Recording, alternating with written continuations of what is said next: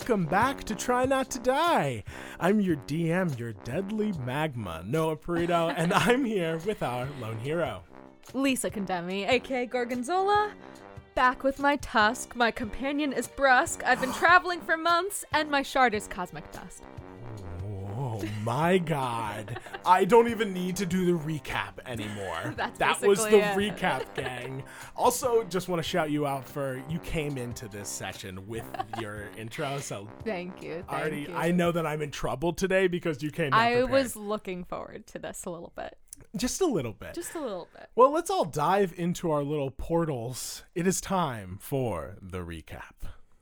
Last time, our hero recovered from their encounter with Frigidich back in the caverns of the Ouroboros.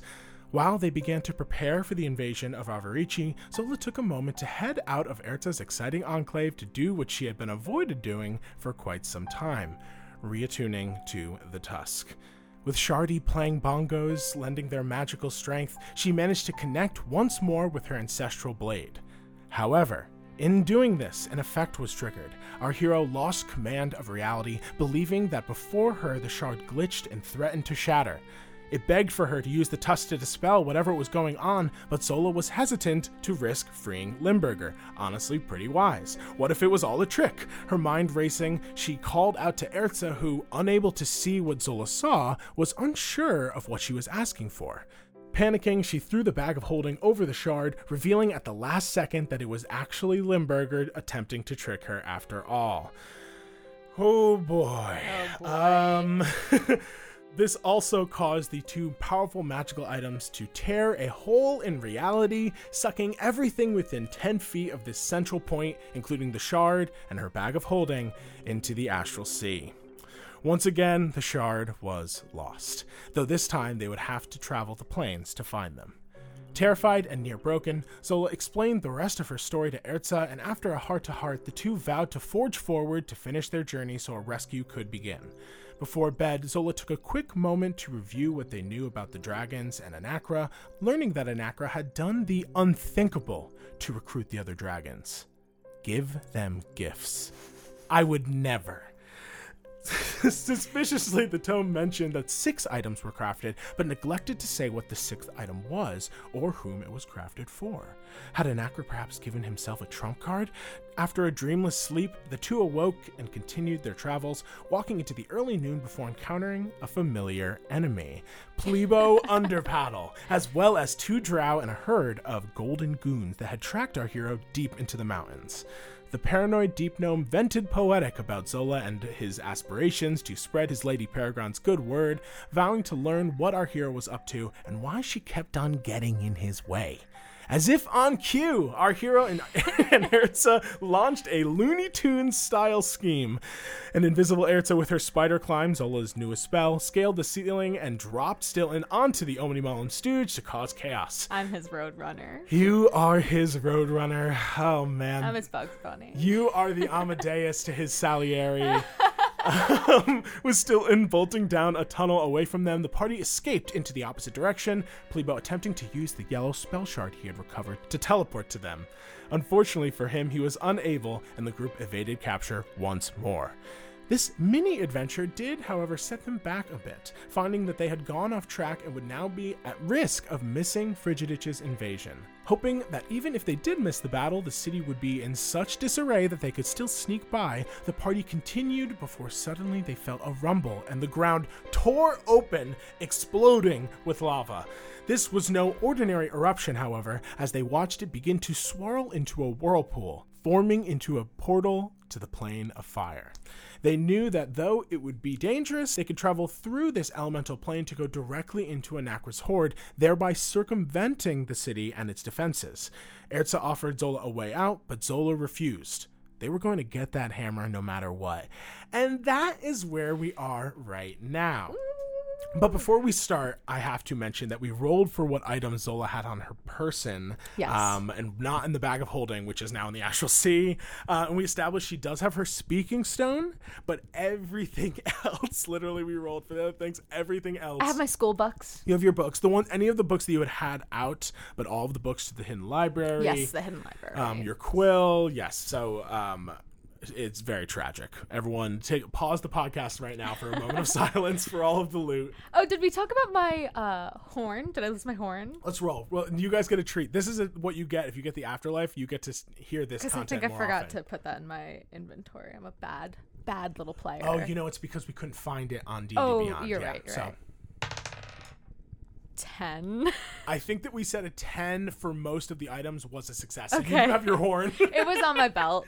yeah, which It's kind of like a cowgirl look. Yeah, I definitely stuck it right there. I was You- like, all right, that looks good. you can and have had a horn with you. So, hand in hand, the three of you, never forget, Stilton, dive into the swirling portal of lava, feeling the heat upon your face and wondering up until literally the last second if this was actually a portal or if you just willingly dove face first into molten rock. There is a flash of fire and light as you feel your form pulled forward. And while our hero passes through the planes, let me tell you a bit about where we're going. Ooh. I haven't done this in a while, and I wasn't really planning on doing on this because you know.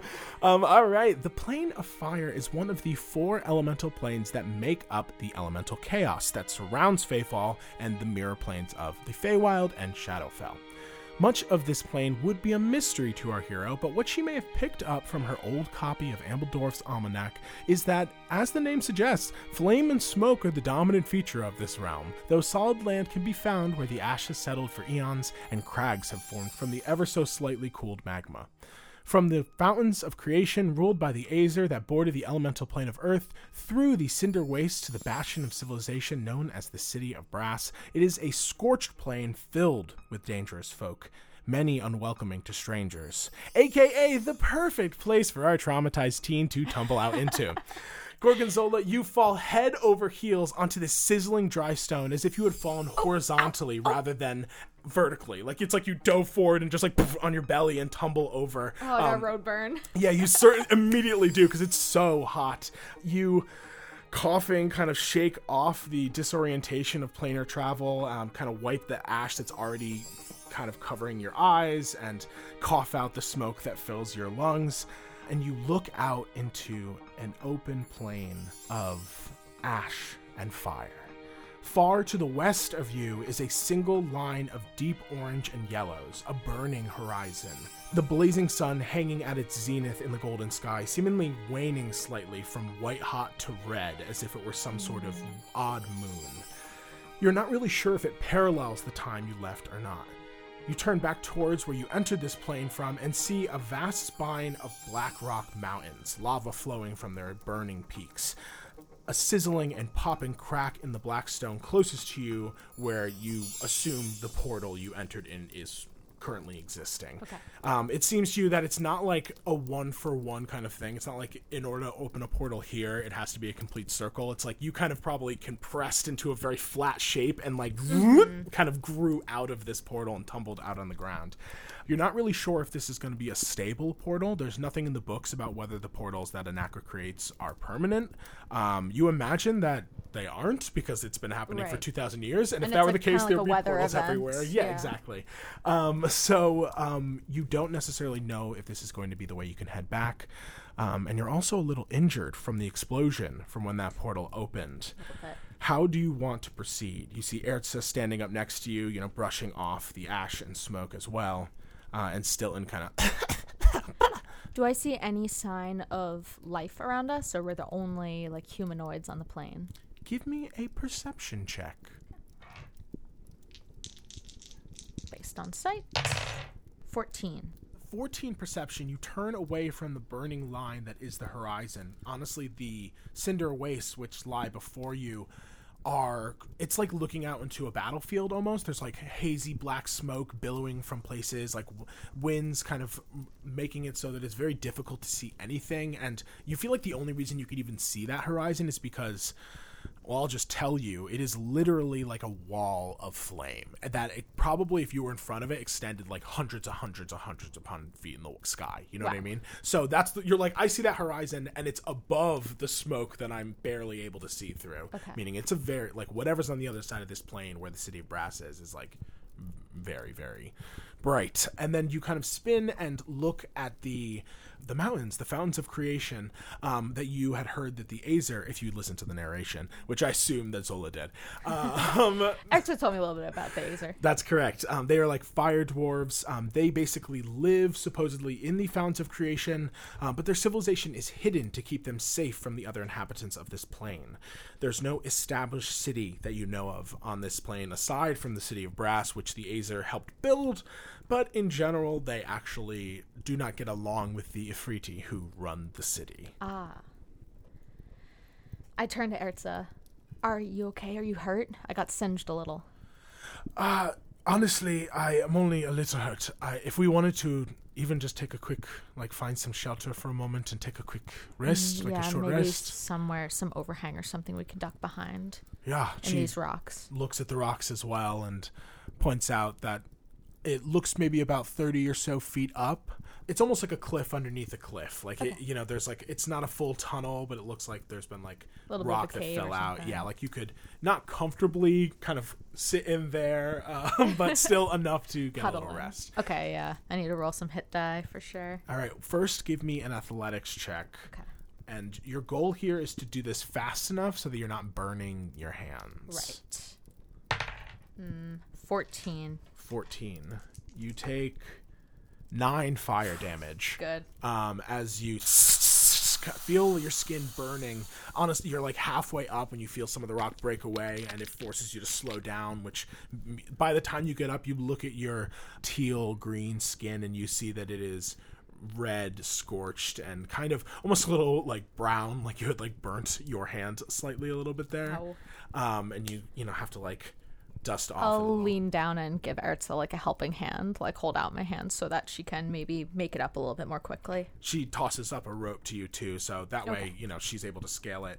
Danke, that it's nice of you to go first. Uh, I'm so less hurt than you that honestly I should have done this. It's but- okay. I didn't realize. I forgot about the molten rock thing. right. This is incredibly hot, and you see that um, perhaps even more so than like a standard person, she is sweating a lot, and she does not look well. As a Oh. pale dwarf, she has sunlight sensitivity, so she is not thriving no. outdoors. I didn't realize. Erza, are you sh- are you gonna be okay here? Yeah, I you know I, There's nowhere we can buy a parasol, is there? give me a perception check. It's a little uh, throwback. That's a little TBT. Um, Twenty-one. 21. uh, umbrella stand, something, or How do I let this work? no, no, it shouldn't. you shouldn't by the laws of the land. You, you scan the rocks and you suddenly see what looks like a perfect rock formation of an umbrella. Like somehow the lava cooled in a way that like it really does look like maybe an abstract magma Let's lava have you stand under here.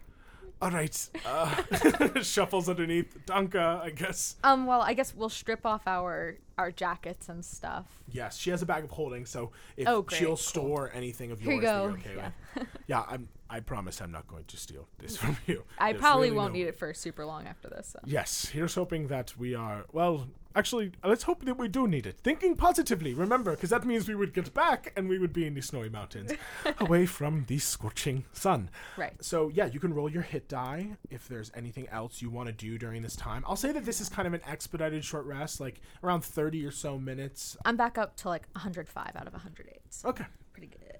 As you guys finish bandaging up your wounds, brushing the cooled magma out of your hair from the explosion earlier, still in kind of um Feels really dry here. I think it's gonna be really bad for our hair health. Ooh, uh, yeah. Yours, no offense, it already looks a little frizzy, and you I'm kind of need you do feel it is. It's gotten much bigger. um, it looks like a beautiful like lion's mane right now. That's how big it's getting. As you're kind of sitting there, you have a pretty good look of the cinder wastes ahead of you. Uh, why don't you give me another perception check? 19. You do one last scan of the landscape, knowing that probably your best option for Erza is to just like find some sort of either tunnel system or even just shelter in the mountains because you know that the cinder wastes are going to be no good for her. Mm-hmm. But as you're kind of scanning it just to get a good look, you see a little bit further up, like if you were heading north alongside the fountains of creation, you see silhouettes in the smoke, movement. Stilton's ears perk up a little bit, and then you hear it too the clash of metal, the sounds of shouts, a battle.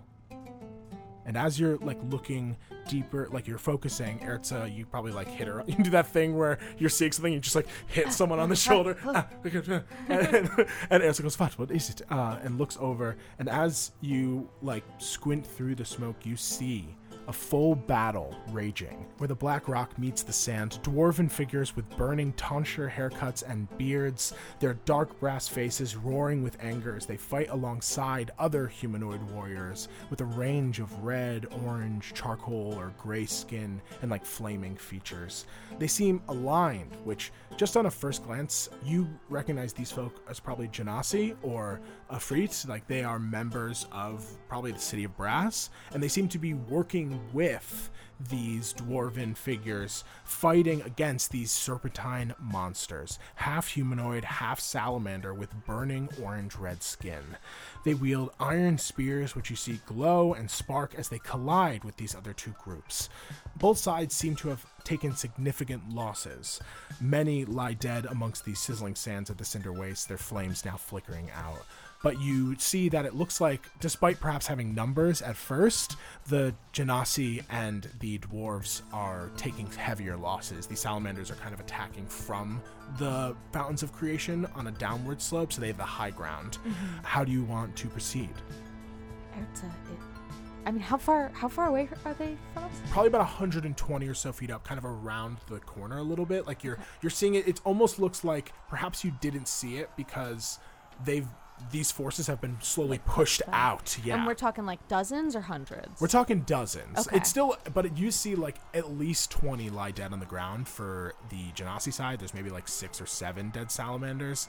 And you see that there's probably total combatants number. There's like 20 of the humanoid types and a similar number of these half salamanders. Do I see the Genasi free and and dwarves? Do I see them using any kind of magic, or are they just kind of like wheeling dealing melee damage on them. You see that one specifically this kind of larger figure, maybe perhaps the leader of the Genasi. Can't really see their features. They're wrapped in these black and gold robes, but you see like she kneels down before someone, one of the Azer, who's like coughing up blood, and she's like calling out to like a medic or something like that. Okay. As another one of someone runs over and goes to heal, and then just gets stabbed down by one of these salamanders. And in like just a kind of reactionary movement, you watch as this larger figure produces a like burst of flame to kind of just scare the salamander for a moment before slicing its head off um, with a like large scimitar. Oh. So you've seen like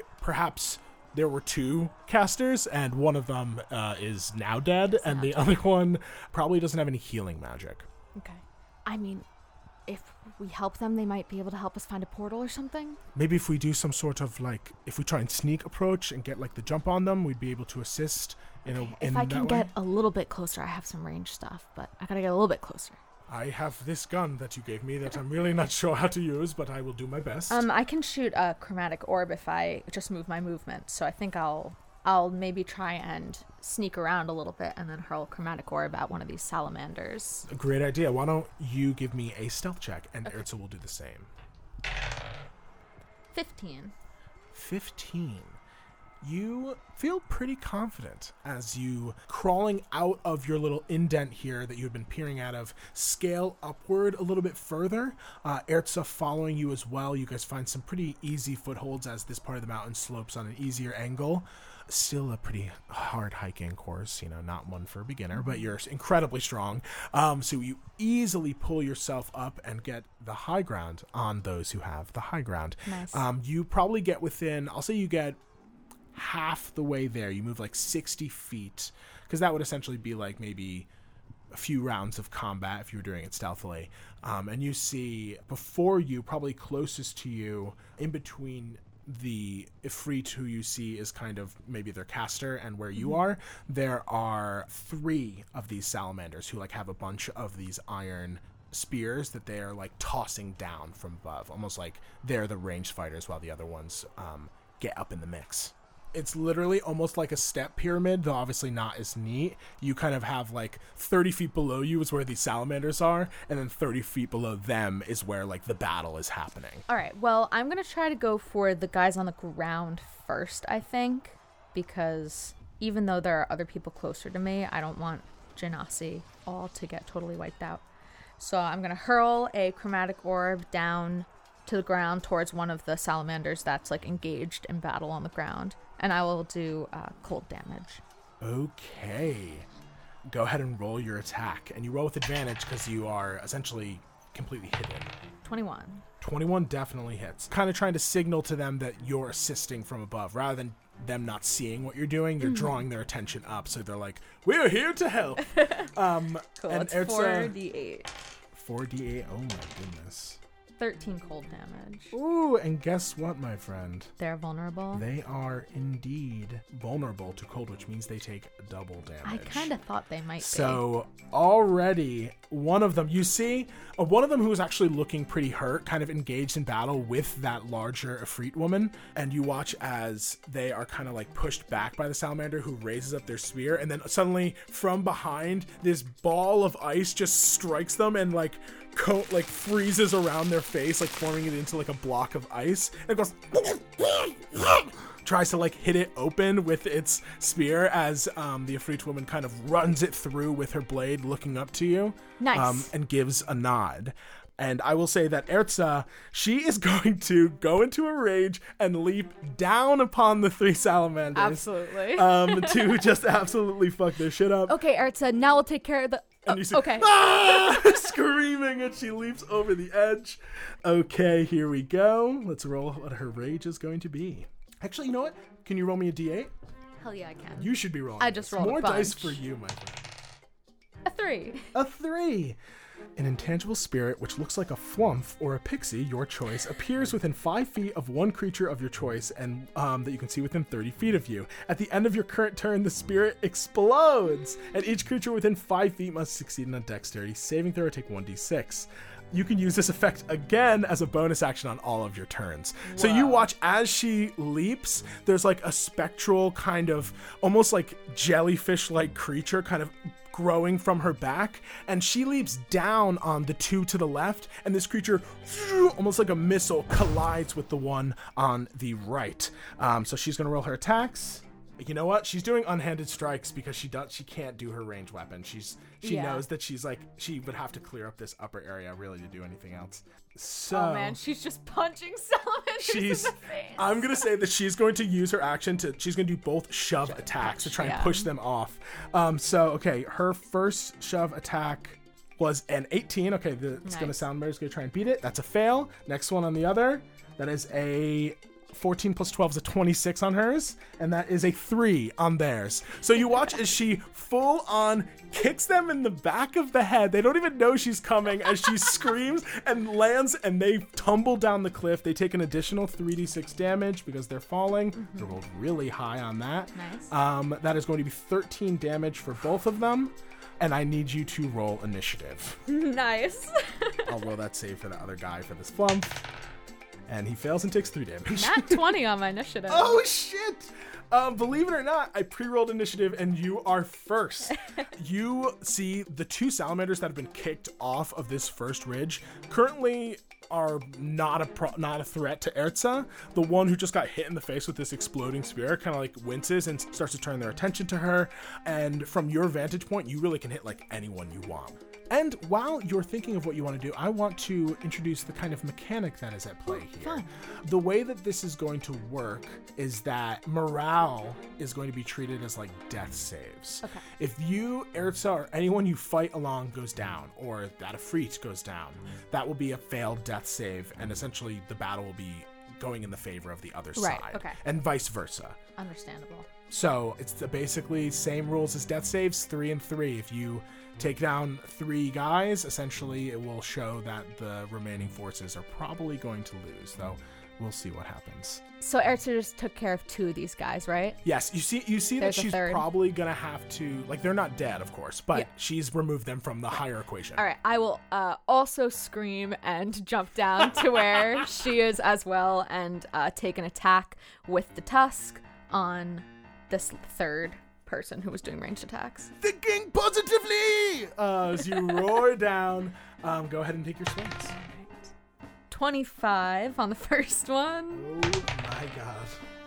and 19 on the second one. My friend, both of those hit. it's hard not to hit with a plus 10, I gotta be real. It really is. You have a really good weapon, and these guys happen to have, I would say, middling AC.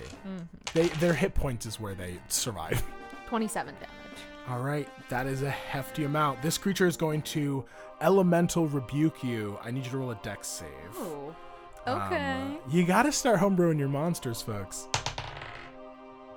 no, I fail. it's Okay. a 3. You take. Good news is I rolled really low. You take ten fire damage. Um, Is that as something I can shield against?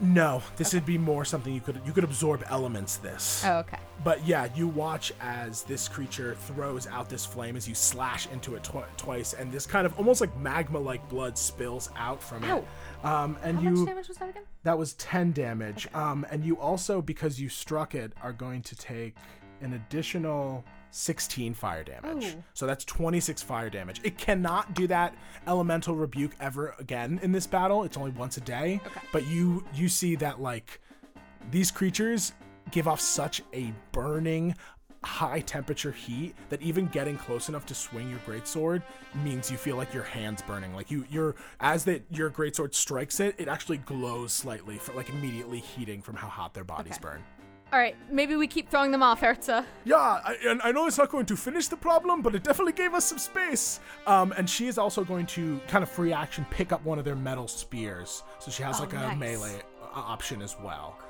Okay. Um, Don't be afraid to use that gun, girlfriend. I know, listen. I think I, j- I'm a little worried about using it. I'm not going to lie. I one don't really feel confident in using it, and two, this weapon terrifies me. Just aim. Okay, I'll try on my next turn. okay, she will try that on her turn, um, which is unfortunately not next. I understand. The salamanders are going to be next. That's fine. Okay, um, the one that you attacked is going to attack you, which makes sense. Understandable. Um, but that is oh, only Jesus, only an eleven and a ten to hit. Oh my God, They do absolutely tremendous. Um, tries to stab you with its spear, and you like kind of slide back, and as you do, it tries to whip around with its tail. But you literally just like opposite hand slam the tusk into the ground and block the tail before it can hit you, and you pull it out.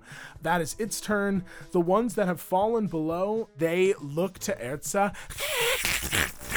and hiss at her in some sort of language. Um, and they are going to throw their spears. They can still do other attacks with their bodies, so they're not afraid of losing that. Okay. That is a 19 to hit Erza and a natural 20 to hit Erza.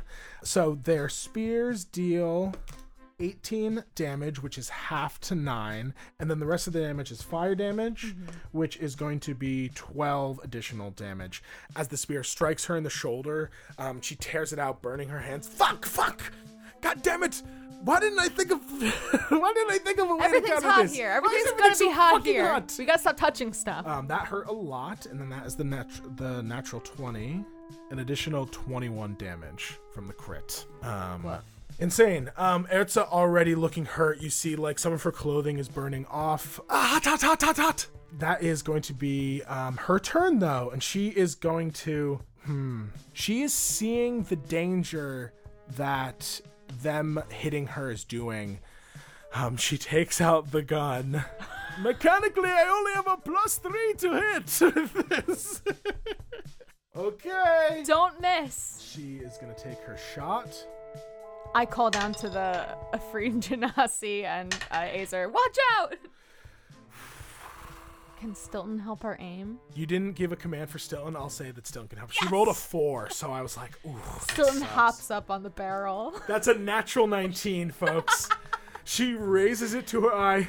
All right, so okay, safety off. Wait, hold on. Then, You need your counterbalance, and I throw my fucking weasel onto the back. and as she goes, what? And as she accidentally clicks the trigger, Stilton hits the gun, knocking it in the direction of one of these guys. so unsafe. so unsafe. Oh, I just realized that she technically would have had disadvantage on that shot because of sunlight Oh. sensitivity. Damn. Ooh, brutal. So Stilton made it a flat roll. Okay. Which means that It didn't hit. the- it didn't hit. Okay, okay. But so same narrative sequence still lands on the gun and, and the bullet just just so, like soars over everyone's heads. There is a brief pause in the battle as everyone turns their attention to these newcomers and their insane future weaponry. Um, We come in with a ball, like a comet of ice, and a gun. and a strange spirit jellyfish that explodes. And she goes, Oh, use your bonus action, Erza. All right, I mean, like, why the fuck not? I guess. Dexterity saving throw on the part of one of these guys. That is a fail, actually, uh, and deals four damage. Nice. Um, as it as she goes, ah! and the jellyfish. And just like zooms toward this guy and explodes, um, and that is an additional uh, four damage. it Hey, looks really bit counts intimidating, so I think it's good for morale. very confused salamander creature. That is going to be her turn. Um, it is now going to be the Genasi slash Azer. As their turn comes up, you see that a number of them clash with the salamanders. Um, people are fighting pretty strong, but it looks pretty much even right now. You see um, another Genasi get cut down as at the same exact time a bunch of Azer like leap upon one of the salamanders and like club them with all of these hammers. The Ifrit is going to seeing you guys fighting. She rushes forward and is going to attack the one who's like waving this the force dust out of its face from Erza's attack. Um, and she just takes some swings. It's a natural one. That's not going to hit. And a 19, which will hit. So you watch as this creature manages to, like, at the last second, duck out from the first scimitar slash as she slices again and deals a whopping 16 damage to this creature. That is their turn.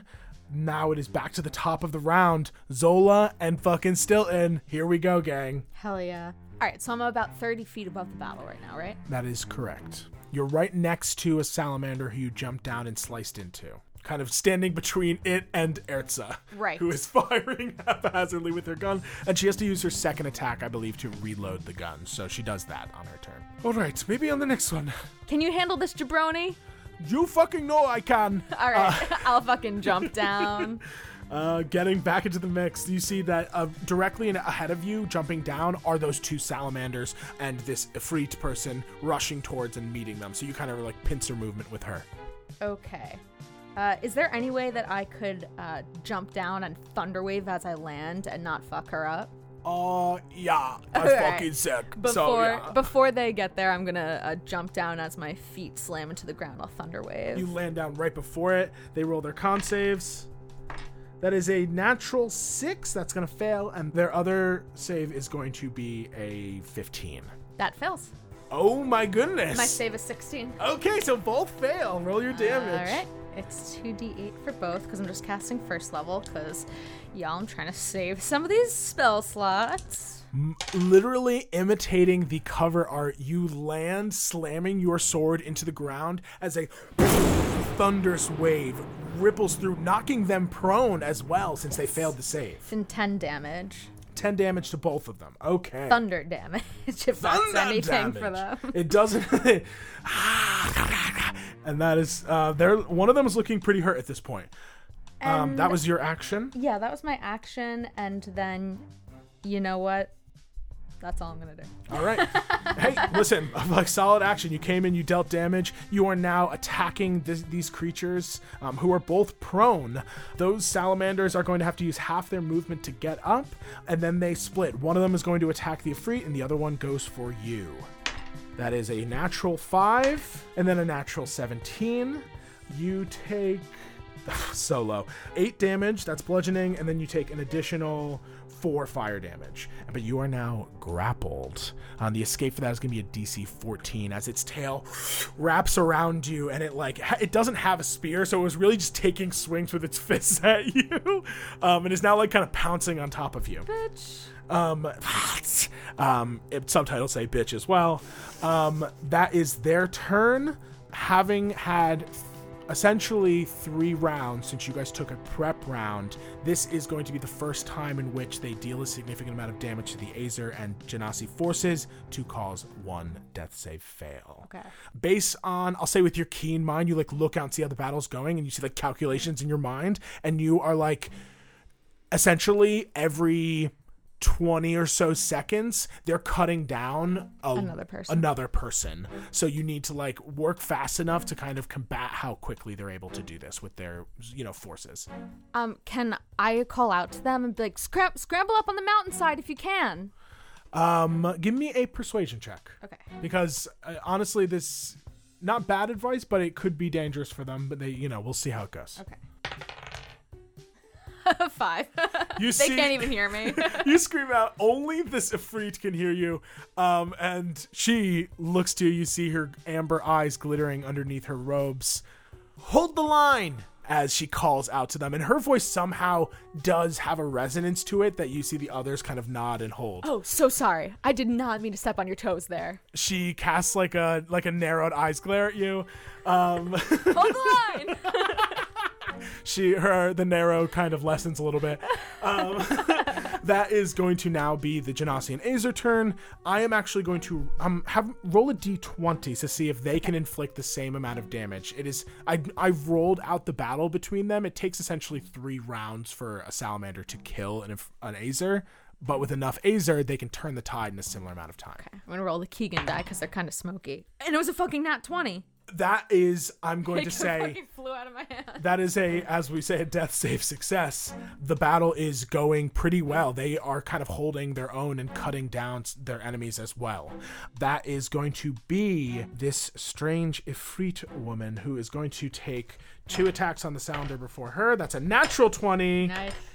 And a natural 2 so with the natural 20 she is going to deal Also, I was talking to her while I'm grappled underneath the salamander. hold the line screaming out. Erza calls it two and then sees your position and sees the interaction goes ah, oh no um uh and you watch as this woman manages to deal a whopping 20 damage to the one that you are already hurt like had already been hurt significantly the one that's grappling you is the one that's looking the worst at this point next up in the round is going to oh i think i might have skipped our our lovely lady erza who is kind of seeing the battle prowess of this Ifrit.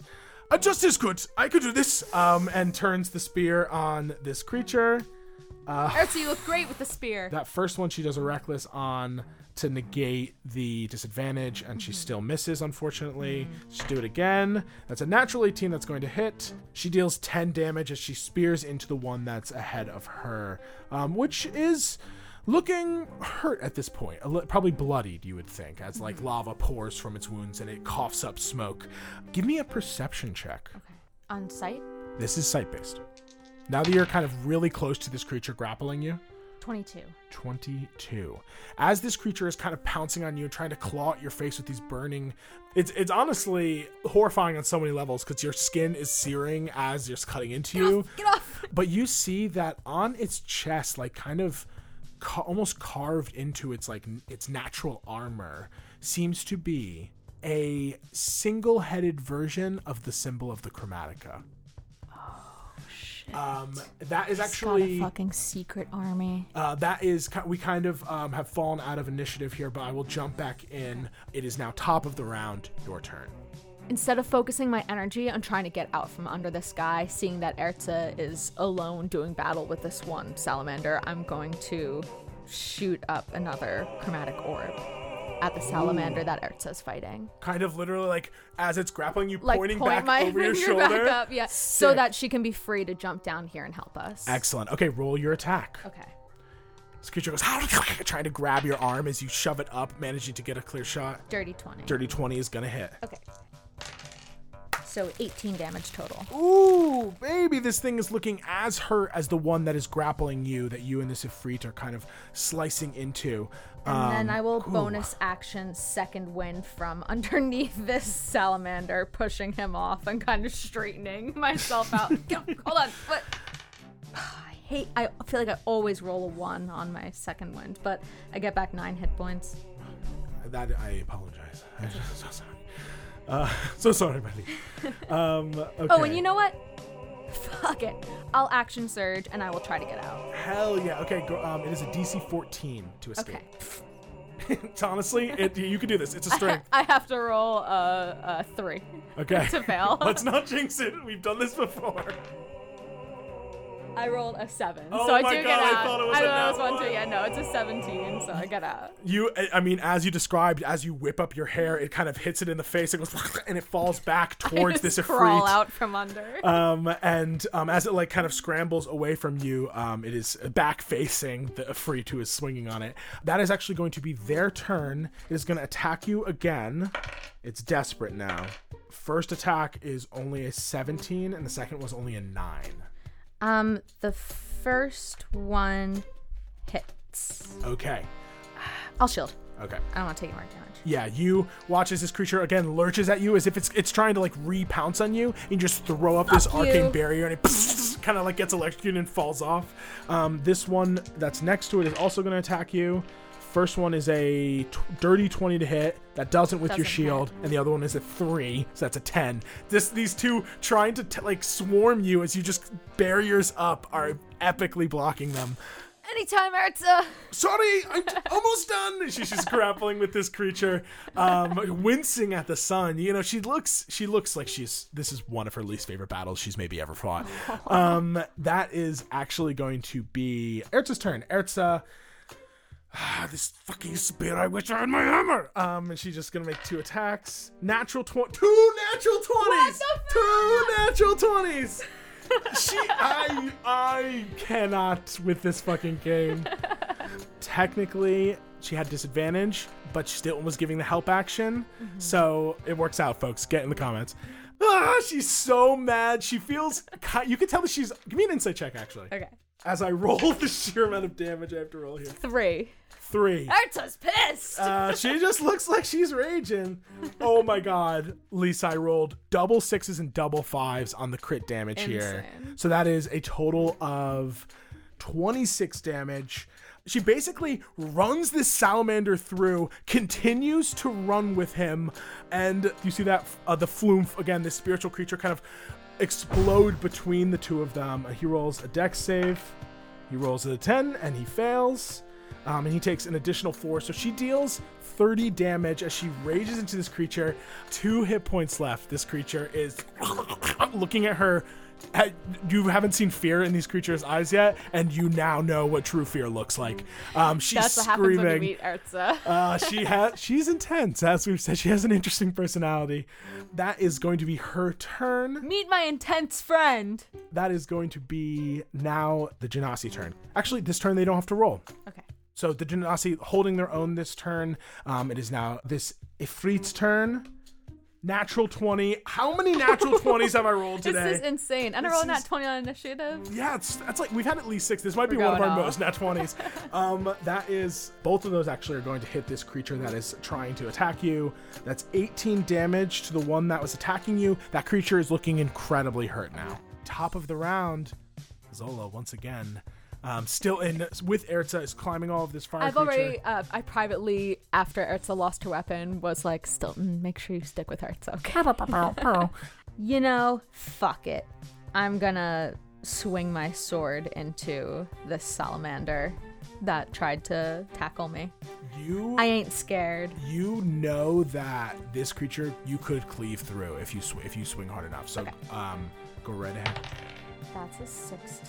That just hits. And that's a dirty 20. That hits. 26 damage. 26 damage. Baseball swing, cut, literally bisect this salamander. It's like when you light a newspaper on fire and it like burns, ashing away as it does. You watch as this creature like falls back and it tumbles in two. 15 of that damage gets carried over to the other creature mm-hmm. as you continue to slice. Both of them, especially the one who's dying on this turn, is going to do their their once a day elemental rebuke. So give me two dexterity saving throws. Okay. And you also take four damage just from hitting them. Come on. First one's a 12, second one's a 15. The 15 is going to pass. 13 half to 7 on the one you saved on. And then 11 fire damage as well. But that is their once a day elemental as you cut through one and then literally cut into and just because it, it took so much force to cut through the first, you just don't get all the way through the second. But it looks hurt. It looks hurt. That was your action. Anything else you want to do? Nope. Stilton still giving the help action to Erza Yes. to negate the disadvantage. That is going to be the salamander's turn. The last one that's left is going to hit you, and that is another natural 20. I will portent roll, give it a nat one. It misses. Um, it looks like an absolute fool doing it. It falls prone um, and gets a mouthful of ash dirt that you see it spitting out. Uh, it uses half its movement to stand up again, uh, and is going to do its tail attack on you.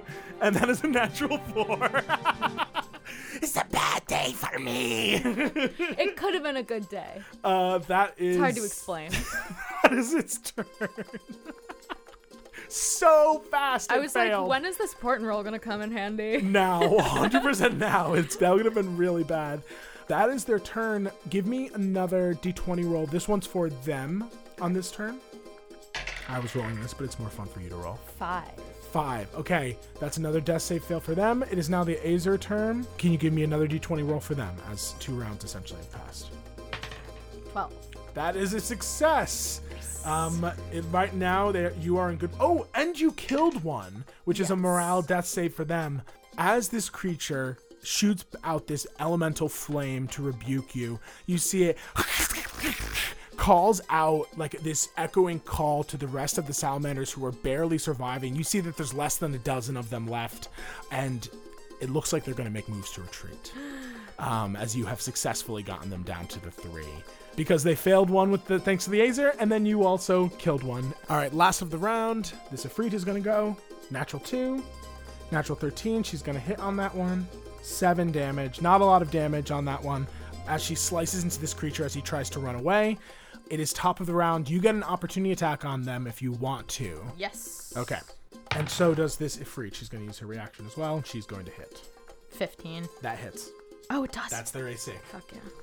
Now you can know because the battle is over. Twelve damage. Barely any hit points left. He's scrambling away. Erza is, you know, she's giving, she's gonna do just her final attacks. That first one's gonna miss. She's down here with me now. Um, she's finishing off the the last one. The one that had two hit points where she was. So she's actually roll. She's just as a shove attack, and even with that like flattened out thanks to Stilton, the two of them tumble off the mountain and both boom. And as she lands, she literally squashes this creature, and magma just splatters out. Um, so she's gonna take that damage. She takes 15 damage. Half of that is halved because of bludgeoning. But oh boy, she lands and this creature splatters. Um, you see the rest of the salamander begin to like hiss and rush back further north, kind of following the cliffside. I'm uh, some of them turning slipping and- into the lava. Watching where they are going. Okay, you give me a perception check. Okay. And uh as they're kind of fleeing, I just I point at you know one of the fallen salamander's chests, like Erza, check it out. All right, Pointing she'll- out the logo. She'll a natural 20 on her investigation check. Natural twenty on my perception check. What is happening today? I we have to make this a long episode because we need to ride this fucking high. Um, you see the investigation check. She kneels over. It's unmistakable. This is this is their symbol. They must be aligned somehow with him. I think he's got a pocket army and a plane. And as you guys are looking that over, you look, you kind of pick your head back up and look down the mountain line. You see them slithering into lava streams. One of them kind of goes a bit higher and kind of curves around the mountainside out of sight. You gather that perhaps wherever they hang out is with a natural 20. If they've got this symbol on their chest, They probably go visit Anakra. they probably go to wherever his portal opens on this plane. Yes. With a natural 20, I that you That you clock that. clear to me. Um, and as you're kind of, you know, settling in, inspecting this body, the wastes quiet once more, and the exhausted warriors begin to regroup. You can see that there are probably about 15 or so, you know, close to 20. They're kind some of them are injured, some of them are lying dead upon the ground. A number of the Azers survived, but quite a few of the Genasi have fallen. It looks like maybe 10 of like the 15 people who survived aside from this main leader are these dwarven figures with like this brassy skin dark armor and flaming hair Can I go over to one and say, Hi, i'm Zola. This is my companion Erza. Um, I'm sorry. I know that you're taking care of your dead, but does anyone have any um, wraps my companion could put around her face? The sun is hurting her. This creature looks to you and signs something to you looks like they're speaking sign language Oh, sorry. Um, I don't know it, but as you're like about to cast this spell you see the larger woman comes over. She pulls off her hood and you now see this stunning giant of a woman practically just a little bit taller than you honestly. She is wearing these black and amber gold robes. Um, her skin is ruby red flecked with golden spark like freckles uh, and her entire head is completely shaved aside from like her thick black and gold eyebrows that accentuate her amber eyes. They do not speak because of an oath, oh, but I am a representative for all of us. hi. I'm Zola, and this is my companion Erza. Pleasure to meet you. Thank you for your work here. Uh, of course, I'm. What happened? They just ambushed you? They are a legion of the Scaled Tyrant. They came and ambushed us from above. And then she kind of grows a little suspicious of you. Are you. Where do you hail from? You look different, and your ally. She sees that she's suffering. She is clearly not attuned to this plane. No, she she needs shelter from from the heat. We're not from we're from a cold place. The material plane. Yes. My gods. She like leans in close and is like inspecting your face very I also lean in close. You get dangerously close to kissing. Um, she, she does not relent either. She has a. Give me an insight check. Okay. And this is my weasel Stilton. Bow. Bows deeply. 14. 14 this individual carries themselves with a regal air um, they're not only the leader of this group but they they have a presence to them and she, and she knows how to use it and she kind of inspects you So you're not members of the Cult of the Scaled Tyrant? No, no, not at all. We're actually um we're we're adventurous uh, and we are uh, on a mission to defeat the scaled tyrant in a way in a way. My name is Etzalari Grabreiber. I am a noble of the Grabreiber house of Balderheim in the kingdom of the dwarves. And I'm Zola Parma. Nice to meet you. Full name Gorgonzola, but you can call me Zola. Zola. Hi. No, it's Zola. Sorry. I'm Zola- just nervous. sorry. You have a very regal presence. She very still close to your face. Um, and I am half orc. I'm from Paddlewick, but I go to the University of Aurelia. None of these names are familiar to me. I have That's no okay. idea any of the Most things people they haven't say. heard of Paddlewick. Even Balderheim, I am unfamiliar with. As she nods to Erza. Um, where can I ask where we are? We just kind of came through. You are at the base of the mountains known as the Fountains of Creation. They are the tool that the goddess Mistra used to create the material plane. And she introduces herself.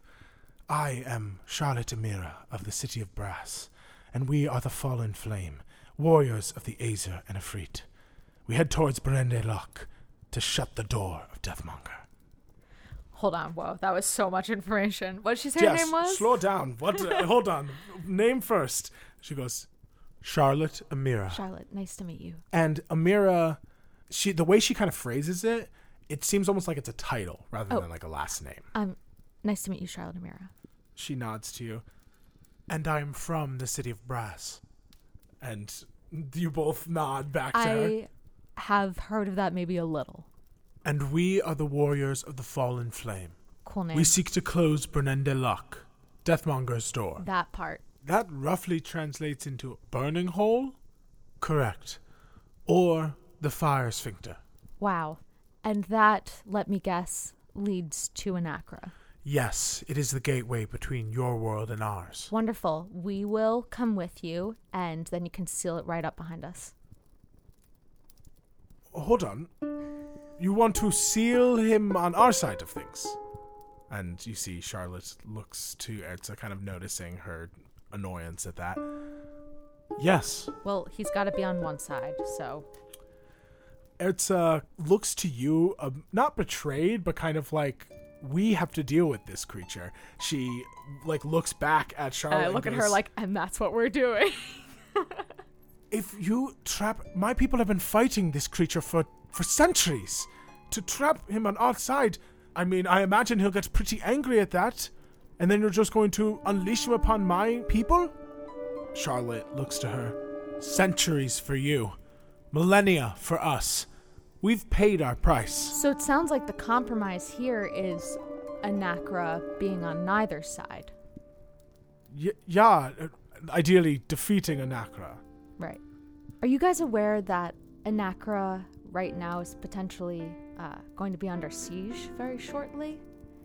So, actually sealing him out of his, you know, exit tunnel, Erza, might be kind of a good strategic move. But, no offense to Frigidich, she is a frigid bitch, but I do not think she is going to win against him. Not if he has the Evoker Stone. Uh, and you see that, like, this conversation you guys are having, Charlotte Mira is watching very, very closely. And you see the other soldiers have kind of gathered around now and are watching you all with deep interest. She goes, So you're saying war is upon his doorstep? Shortly, although I'm not exactly sure what the time zone differences between the material plane and the plane of fire, but my companion and I and I'm I'm going to be pretty honest here because I think that I've gotten a vibe from these people that they have similar maybe intentions to us, although Right. they're on a diff- the different side of things, literally the different plane of things. um, my companion and I were we're on an errand to go take something back from Anakra that uh, was taken. I have no faith in our ability to eradicate him or anything like that. But yes, one of the other Chromatica dragons is headed his way.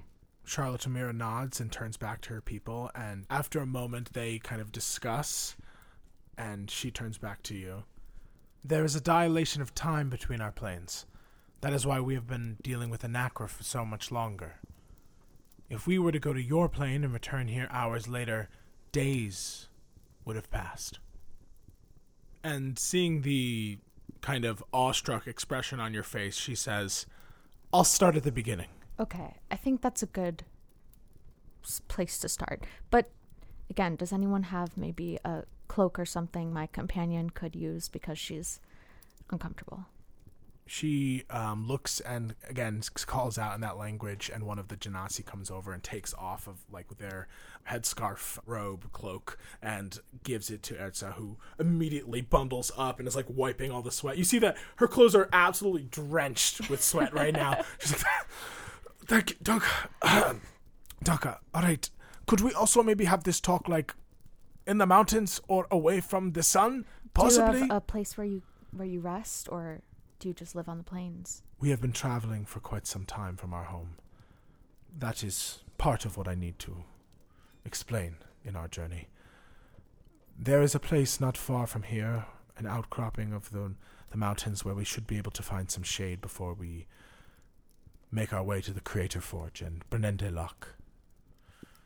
She nods to her people who begin to kind of saddle up their things and make moves, uh, and you guys follow. You walk for probably about an hour or so, both around and then kind of following the path those salamanders went, climbing the black rock. At this point, you have been given some wraps for your hands, so you're not burning your skin as you're climbing. And you guys climb and make your way up to kind of level ground and watches it almost like a path weaves between these like streams of lava and and recently cooled magma down and then around one of the mountains kind of in this this in between space of two large black rocks where you're closer to the sand than you are to the peaks but off the ground enough that you aren't going to be disturbed by anybody else who might be roaming the plains. They begin to set up like a brief camp. It looks like the way they're packing down, it looks like they're going to take like a long rest. Okay. And as they do, um, you guys also settle in. Erza kind of provides you with some food and things. Just she knows you have no like nothing on you. Danka. She nods to you and smiles, and eventually you guys kind of all gather around to understand what's going on. Uh, do you tell her maybe about what's going on on the dwarven side of things? I will leave that up to Erza if Erza wants to start going into uh, the kind of uh, different factions and stuff, but Okay. I am kind of not going to offer up any of her personal information. Got it. Erza, at least right now, keeps her mouth shut and just looks expectantly at Charlotte, kind of still unconvinced of this plan because in an ideal world, Deathmonger's trapped on this side. Her people are completely free of him for at least a very long time, mm-hmm. and she will essentially have a shit ton of space and time to look for the hammer. So, this coming directly in conflict with that, she looks kind of like, all right, convince me mm-hmm. to Charlotte, who sighs. A long time ago, our ancestors were not allies. We lived upon this plane, born of it and the intent of higher powers, but not prepared to look out for each other. Early in our history, my people, the Afriti, betrayed the Azer, and this plane was more than just flame, it was chaos. We were united once more by the fallen god, Mistra, who had tasked us with building the material plane, Fayfall, using the fountains of creation. Aza leading the way, we assisted, and she rewarded us with the Creator Forge, and by bestowing sentience to much of the fire itself, creating the Allfire, which shelters life here. Sorry. I'm so sorry to interrupt. It's just that you're talking. Um, you keep saying we. Were, were you there? Have you met Mistra? No, I refer to my ancestors. I am. Okay. I I am only eighteen. Oh, okay. Um. I'm also 18. Oh. Um, she kind of this big formal kind of holding. She kind of like like leans over a little bit and goes, gives you a kind of like It's a little overwhelming. It's kind of crazy what we're dealing with right now. Yeah. and then she continues. Erza's old. I I I'm like a I'm like a teen in dwarf years. All right, you know, in my in my my age group, I am basically She's just living 18. Vicariously through me. I continue, Charlotte. um, sending the the most burning glare with her blue eyes towards you. Trying to keep things light. As I was saying, she rewarded us with the Creator Forge and by bestowing sentience to fire to create the Allfire. To ensure that peace could be kept, the Azer were given the Creator Forge, and my people, the Efreet, were chosen as guardians of the Allfire core. We settled back into our cities as the Azer did to theirs. But after Mistra fell and the sacred seals were established to keep the Outer Planes from interfering directly, the peace didn't last long. Deathmonger made his first appearance as well. He tore open Brennende Lock, the burning hole, and forced the acolytes of Mistra, and she gestures to the Azer around you, to abandon the Creator Forge and go into hiding. The loss of this angered many, blame was cast, and the conflict began again. Anakra remained a subtle threat until he returned with that cursed ruby, the one you call an evoker stone. It gave him access to magic that could harm our people where his flames could not. His burning breath becoming a cone of ice, dripping acid. The horrors. He destroyed so much. He razed the Azer civilization and destroyed many of the other Genasi civilization that existed. Most recently, but years ago, his rage intensified. Something happened that triggered his anger, and he unleashed it upon the final bastion we had left the city of Brass, razing it to the ground, shattering it. Something was stolen from him. Um, the How long? I mean, in my time, Yes. two, two months. I mean, the summertime. You see, like there's kind of murmurs around the crowd, and she nods. That would align. based on my understanding of the time dilation. It was um, Alethea's golden crown. But the stone is missing from the crown. I He, so I think he still has it.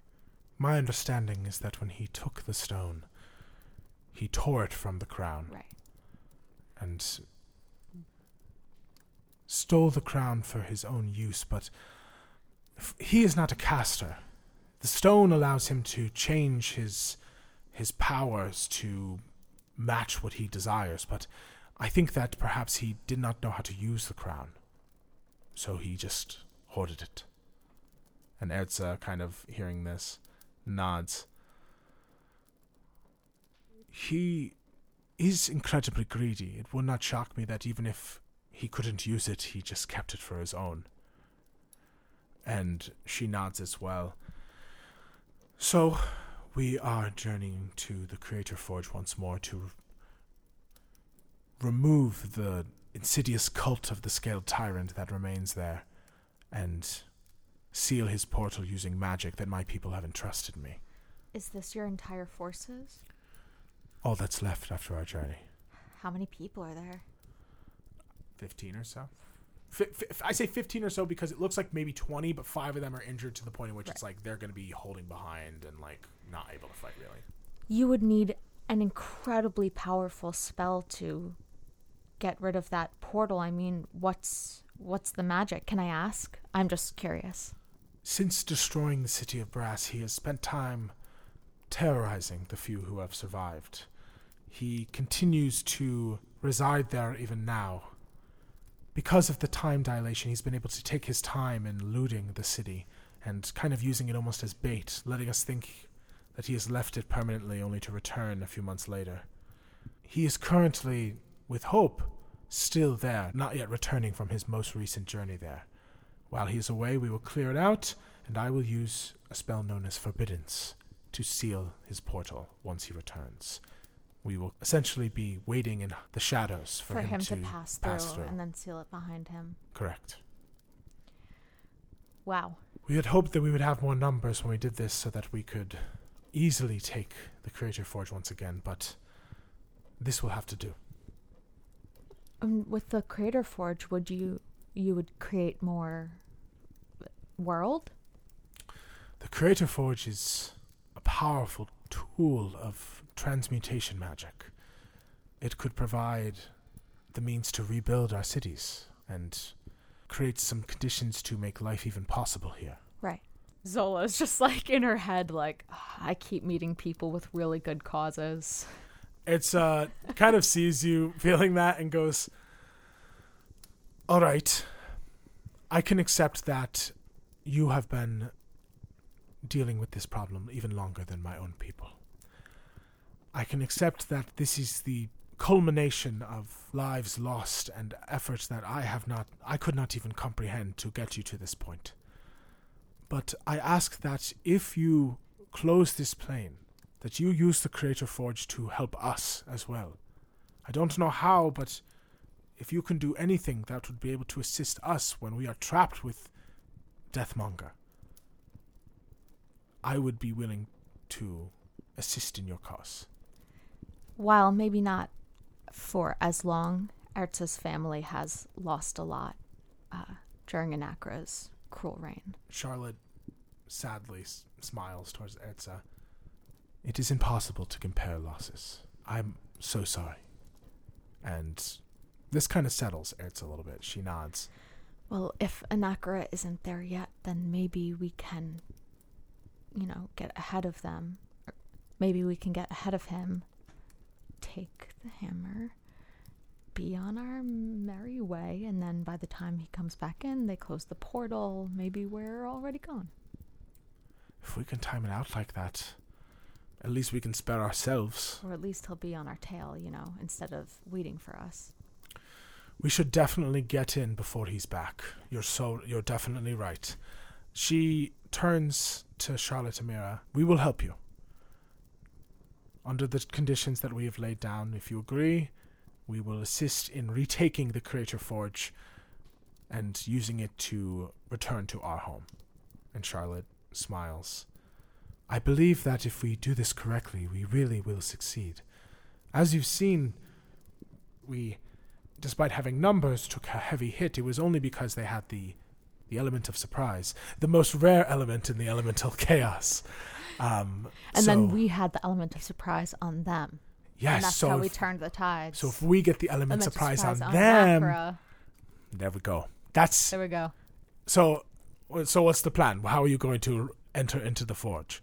And you see that a number of the Azer kind of look sheepishly away, um, and she looks down. It has been quite some time since the acolytes of Mistra have been in their temple. Many of these are ancestors of those who fled it. So The acolytes of Mistra. That's what they were called. Yes, uh, that is what they are called. They, she gestures to the Azer, who nod and sign to her to kind of translate on her their behalf. They are the descendants of those who originally served under her and helped use the Creator Forge to build the material plane. They were run out by Anakra, and my people, the warriors of the Allfire, have teamed up with them to retake it They've never been there before, so we don't know what we're walking into, unfortunately. But together we are the Fallen Flame, and we'll take on whatever we can. Please tell them that there's a there's a band of Mistra's acolytes also on the material plane. I'm one of them. She looks shocked and turns and signs this to them, and you see suddenly all of them are like. And like rush over to you and immediately, frantically, all signing towards you. Uh, you see one of them kind of like waves the others down and like takes essentially some like charcoal like gestures, like essentially like if you have parchment or anything kind of thing. Um, and so like opens up the bag and goes, "There's some in. I took some for your I homework." take out one of my books and I, we start scrolling on like the uh, acknowledgments page. Um, and they write to you. It is an honor to meet you. I give all of them really big like smite hugs. Uh, they they're Come here. it's cr- it's kind of funny. This is one of those instances of like just two different churches of the same religion in two different regions. So there's like kind of a different way of handling things. Clearly, Smite is all about the like epic, and then also like the bro element. But these guys are like incredibly solemn. They've taken a vow of silence. I try to predator handshake one and then I have to like lift their hand Yeah, up. they're like awkwardly doing that. You see, they all like as you know they sign to you like it is an honor. You see, they write "She fell, so we may rise," um, and then you see them also sign that to you essentially.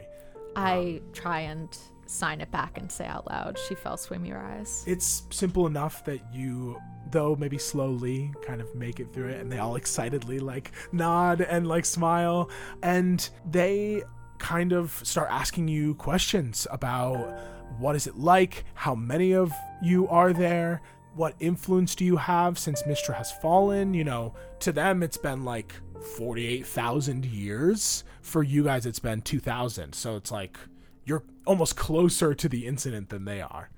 There are about six or seven of us. they all look at each other a little nervously, smiling still. I began to have dreams this year, and I believe Mistra fell, but somewhere she sleeps and is sending messages to her acolytes. Um, what messages? They all are. So, they're so excited. You see, Charlotte kind of sits down next to Erza. You guys have been having whole adventures there, and Erza's like, "I know, it's crazy. You know, you really feel like a protagonist until you suddenly see someone else who's equally a protagonist." um, and yeah, you are kind of left to talk about your experience. Yeah, I mean, I guess I'll leaving my home and moving to Aurelia and then meeting Smite. Um, I'll say there is um, a fearsome, brave, strong, and handsome warrior um, with a cape of midnight blue and a shock of anime protagonist white hair. You see, Stilton is um, miming and doing like everything that you're describing. Like, has taken some of your cloak and like puts it over his head and like kind of almost does like a like a like a Batman kind of like cave swoop and everything. A man with pristine fingernails. Flexes Stilton's fingernails, which have not been trimmed in quite some time, Oh, I gotta get on that. and they all they all nod in agreement. Um, I met him and he introduced me to um, a, a group of people who, while not necessarily having direct contact with Mistra, um, you know, believe that she's trying to send some kind of message or that she, you know, may not be permanently fallen. I have been dreaming of a statue frozen in some kind of space, uh, a temple on an island. The eldest of the Azer, perhaps the leader who kind of works closest to works closest to Charlotte Tamira, steps forward um, and writes, "My name is Toast of the Acolytes of Mistra." Toast, hello. He writes, um, "Dwemerham." Yes, yes, there. I. It's almost like I go there in my dreams. I was holding um, an artifact that I believe may have sewn some kind of. like a thread attached from this rock to me to Mistra. And I lost the stone, but I still think that somewhere she's frozen or trapped or something and needs to be helped. This is huge for them. There's a lot of shock in their faces, uh, signing very quietly to each other, and several of the Genasi who are still alive are fully engaged in the story. Though their civilization isn't dedicated to worshiping Mistra, their people also worked with her, and everyone believes that she is fully dead, that she essentially sacrificed herself to preserve the material plane and magic as a whole. And one of the most recent, well, besides me, the most recent acolyte of Mistra, she's a holder of the all fire on the material plane. they all look incredibly confused at this. And Charlotte Amira goes, That can't be possible. The the all fire is here with us. Yes, no, it's um, it's like a an ember, like a moat. Um, my friend Brigid, she's amazing, and she lives in the jungles of the Veridantes, and she, her people, they use the fire to maintain their home and protect it from, you know, all, all of the corrupt forces that have been trying to threaten them. The Allfire is, well, uh, their name is Pyre. It's like uh, a small spirit. It's been passed down. So um, she she has it now but her people have had it. You know i think it, it kind of jumps between people. There are stories that during the malediction, that one of the elven gods, Corellon yes, made a deal and borrowed some of our light. I thought it was legend, but what you're saying, you've met this person? They Yes. wield the flame on the material plane? yeah they wield it it's it's um you know their companion it works alongside them and well they've they've saved my life a thousand times over and they're you know they're basically an acolyte of mistra too It's interesting that while our people came together, these two sides were also coming together on your plane. You don't think that closing the portal off will kill the Allfire, do you? The connection between the two planes? It doesn't use the, The Brennende portal to lock to get back to your ally, I believe. Well, this is kind of weird that I met you guys and we have so much in common. I believe that there is more at work here than we know. If we're having such parallel journeys, that's too much to be simply coincidence. Though I suppose anything is possible. Erza, like out of the side of her mouth, goes, People are having full on adventures here, aren't they? It's kind of crazy. Charlotte overhears that and chuckles to herself. we should get some rest. We know where the Creator Forge is, and if we are approaching stealthily, we should take our time and see what their defenses are. Turns to her companions and translates, and you watch as the group kind of settles down into what elementals do for rest, which just seems to be like casually like burning, like, you know, settling into they don't have beds or anything. They kind of position themselves over where there's some soft, still cooling magma mm-hmm. and kind of shape it to their forms and settle into it to rest. I'll crawl over to Erza. Hey, this is all kind of crazy. This is really intense. They're like, they've been born with Anakra for like millennia. 48,000 years. That's um, both of you can give me intelligence checks to see if you can break down how the math of this works out. She, it's also she goes that's and then looks at you to fill in the blank, like she's gonna say it at the same time as you. I got a nat one. A nat one. That's one. like a gajillion. That's like a gajillion Yes, yes. Stilton is going to give you advantage. It's a two. Wow. Um, I will tell for our listeners that it breaks down to about one hour on your plane being a day on this plane. Gotcha. That kind of like when you break it down on a longer scale, the 2000 like 2400 ish years breaks down to like 48,000 years for these people. Right. So a lot of, of time has passed. You can tell that they hold shreds of the story that you like you might know almost as much if not more than them about the scenario Right. because There of have been how so many generations. Exactly. And I mean, let's be honest, these people probably inscribe all of their literature in stone, which Mm-hmm. if you're fleeing a dragon, you're not like, quick, go pick up the, the tablets and Yeah. Mm-hmm. let's go carry our history. So, like, mu- you imagine that this is not only just, And they're nomadic. yes, now, essentially, now they're all nomadic. So, like, they can't carry things around like that. So, this is like a recovery of their history as well. Well, today was a lot. I'm glad that we didn't get beheaded by giant salamanders. Yeah, that was crazy. I she looks at the gun. I this is n- not a good weapon in my hands, I think. Oh, okay. I'll hold on to it for now if case there's Just a in scenario where it case. makes no sense for me to try and use a spear, but I think I would be equally bad at it, kind of. It's kind of just like a trump card. this is crazy, but should we throw this into the fire? Like should we melt this at some point? Is this do you think that there are more of these? Like do they Oh, there, there are more. Okay. I thought it maybe it would be like a heroic thing I was doing, but that just sounds like a agree, but I myself in the actually- foot, so to speak. I have a gnome friend who I think maybe if she took a look at it, it could. I don't know. I want her to take a look at it, Okay. Well, um, but I'm I'm not gonna like go hand it over to anyone or anything. Okay. Well, thank you again for coming with me. It means a lot that you would. I'm glad that the time dilation works out in our advantage, but yeah. I am still so sorry, and I really appreciate you doing this for me. I, you're making a huge difference in my life. Of course, I mean, this is. I think I was meant to come here. The fact that these people are the original acolytes of Mistra. I mean, first of all, Smite is gonna lose his fucking mind.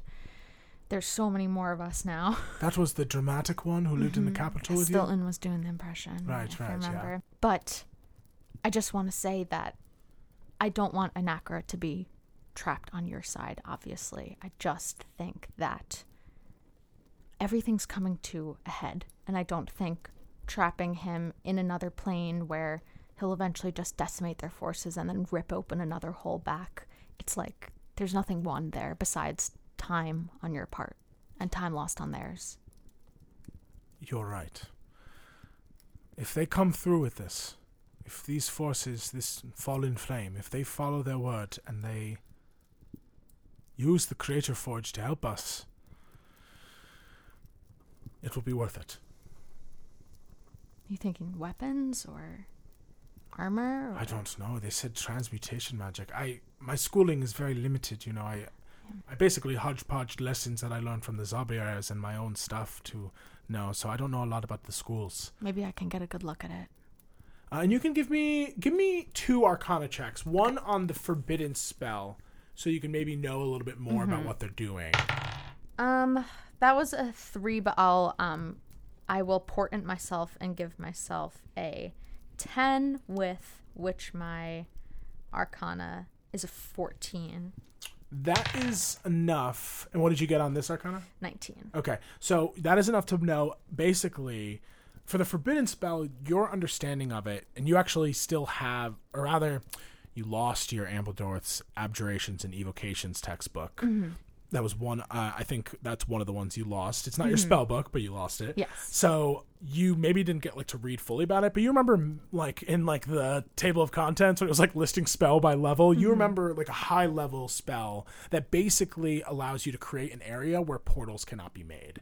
And if you mm. cast it repeatedly, like once a day, essentially like Nistrals, it will create a permanent effect there that will allow you to be like no, No longer can, can he make a portal in the middle of this fucking forge. Okay. And then with transmutation magic, you would know that all magic is incredibly powerful. At its maximum, like I mean, conjuration. Not only could you summon crazy beasts, but you could, or open portals, but you could cast wish.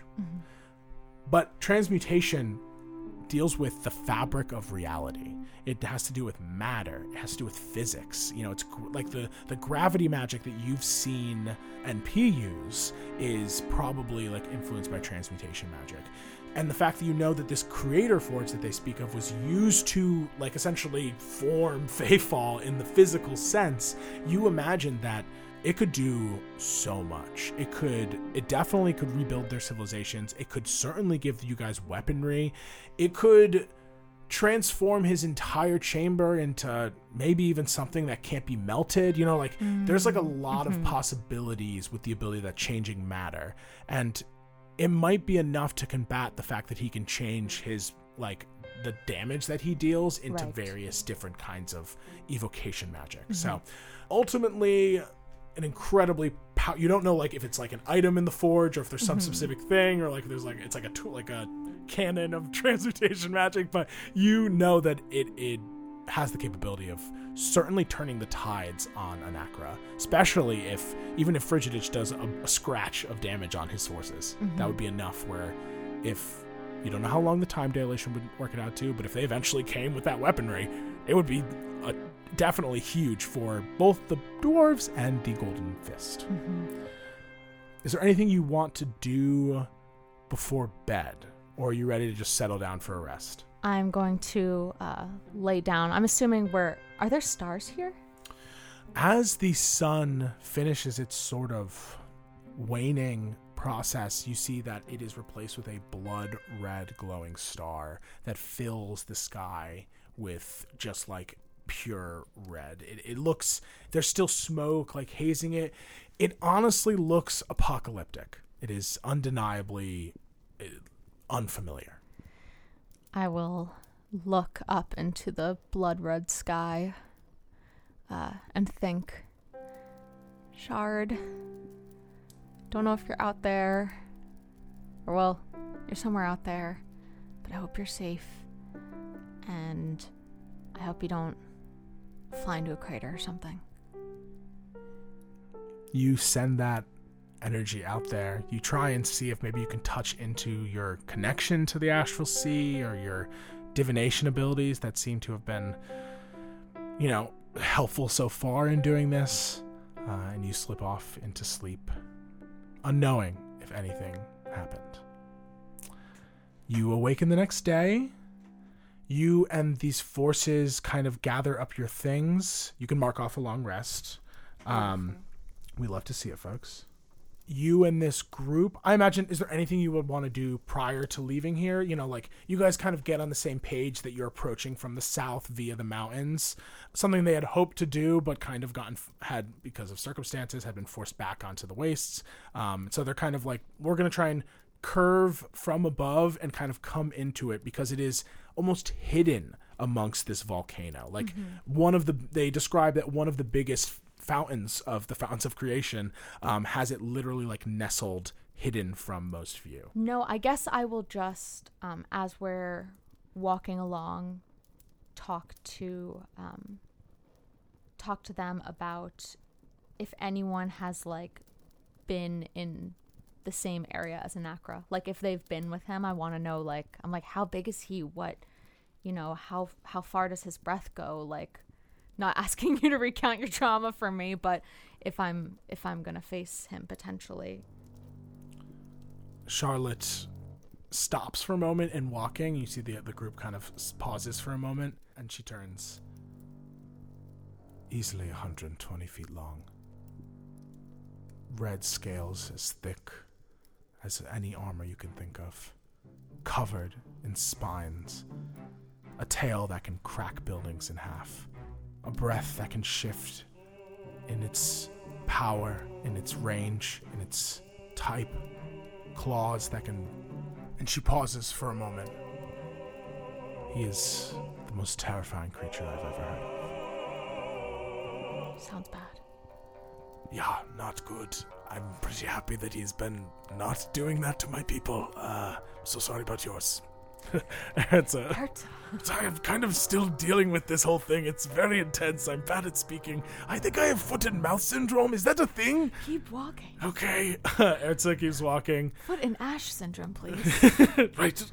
Um, keeps walking. Charlotte just looks to you and goes, "At this point, it's I am just angry, so it's fine to recount it." and it's just Anakra. You've never had your people haven't had any kind of experience with any of the other dragons because we got we got a couple going on around there. No, I'll be honest with you. When you said that there was another dragon t- attacking him, I did kind of freak a moment inside of my heart because we've only had him, um, and his forces, this the cult of the Scale Tyrant. So, the idea of another dragon entering the fray Okay, is yeah. not good. There's a couple. I, I will tell her the deal with all of the dragons, but then also tell her that It's there that some are dead. yes, but there are also um, dragons that are not bad. There are dragons that are against what Anakra has done and are peaceful people. Um, Ambledorf, from what I've heard, uh, ripped the wings off of um, the caustic dragon in the swamps of the south. And, um, well, there is another young dragon who I believe is going to be uh, at an absolutely epic force against some of the evils that are on our side of things. I hope that you are right. We'll see. She continues forward. You follow. Um, uh, mood killed. um, Oh, I hate when the mood is weird on a road trip, Erza. I know. I, and honestly, like I feel like we can talk about it now. This was kind of us, like at the beginning of our journey. I'm sorry. It Kind of, it was a little awk. Yes, so I apologize for my part in that. I'm not good around teens. I really had to settle into you being an adult and also a teen at first. So it's It's okay. I'm on the cusp of adulthood. and This again, is kind of a coming of age story for me. I am also. I don't know if you've realized this again. As a dwarf, I am like a teen, and there's t- okay. I'm I've had her back. Okay, Alright. Erza. I see your crow's feet.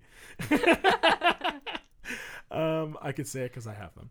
Um, you follow this rocky path, finding it rising high above many of these mountains, and as you get finally a good vantage point, you see it, almost mirroring Deathmonger's den of the material plane. You see a gargantuan volcano. Its top, a huge crater practically spilling with lava, full rivers snaking down the dark stone, similar to like the ending spoilers of Lord of the Rings, with all of like like the the size of those streams. They're huge. You could see some of it like if this were in Aurelia, it would be taking up an entire avenue of lava just flowing. Um, it is both terrifying and beautiful.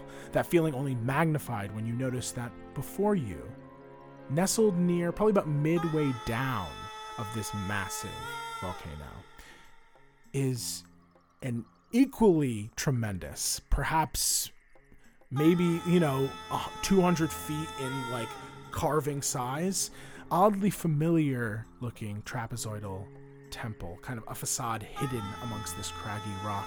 As you look at it, it looks geometric, brutalist, but elegant, with a eight-pointed star that glitters almost in orange amber, claw marks scratched all around it. Perhaps Anakra just came in near was like, ah, just very angrily scratching at this symbol. It looks dwarven in make. It really does seem like the Azer and Erza's people are definitely related to a degree. Mm-hmm. And you also can't help but feel a flutter in your chest as you see the eight star. You know that this is, th- I mean, it's not the temple you were looking for, but it's a temple of Mistra. I really wish I could text Smite right now. As you're looking down at this and you see like some of their forces, you know, a few guard, and you're thinking that thought, you hear your speaking stone ring. And that is where we're going to end our episode today.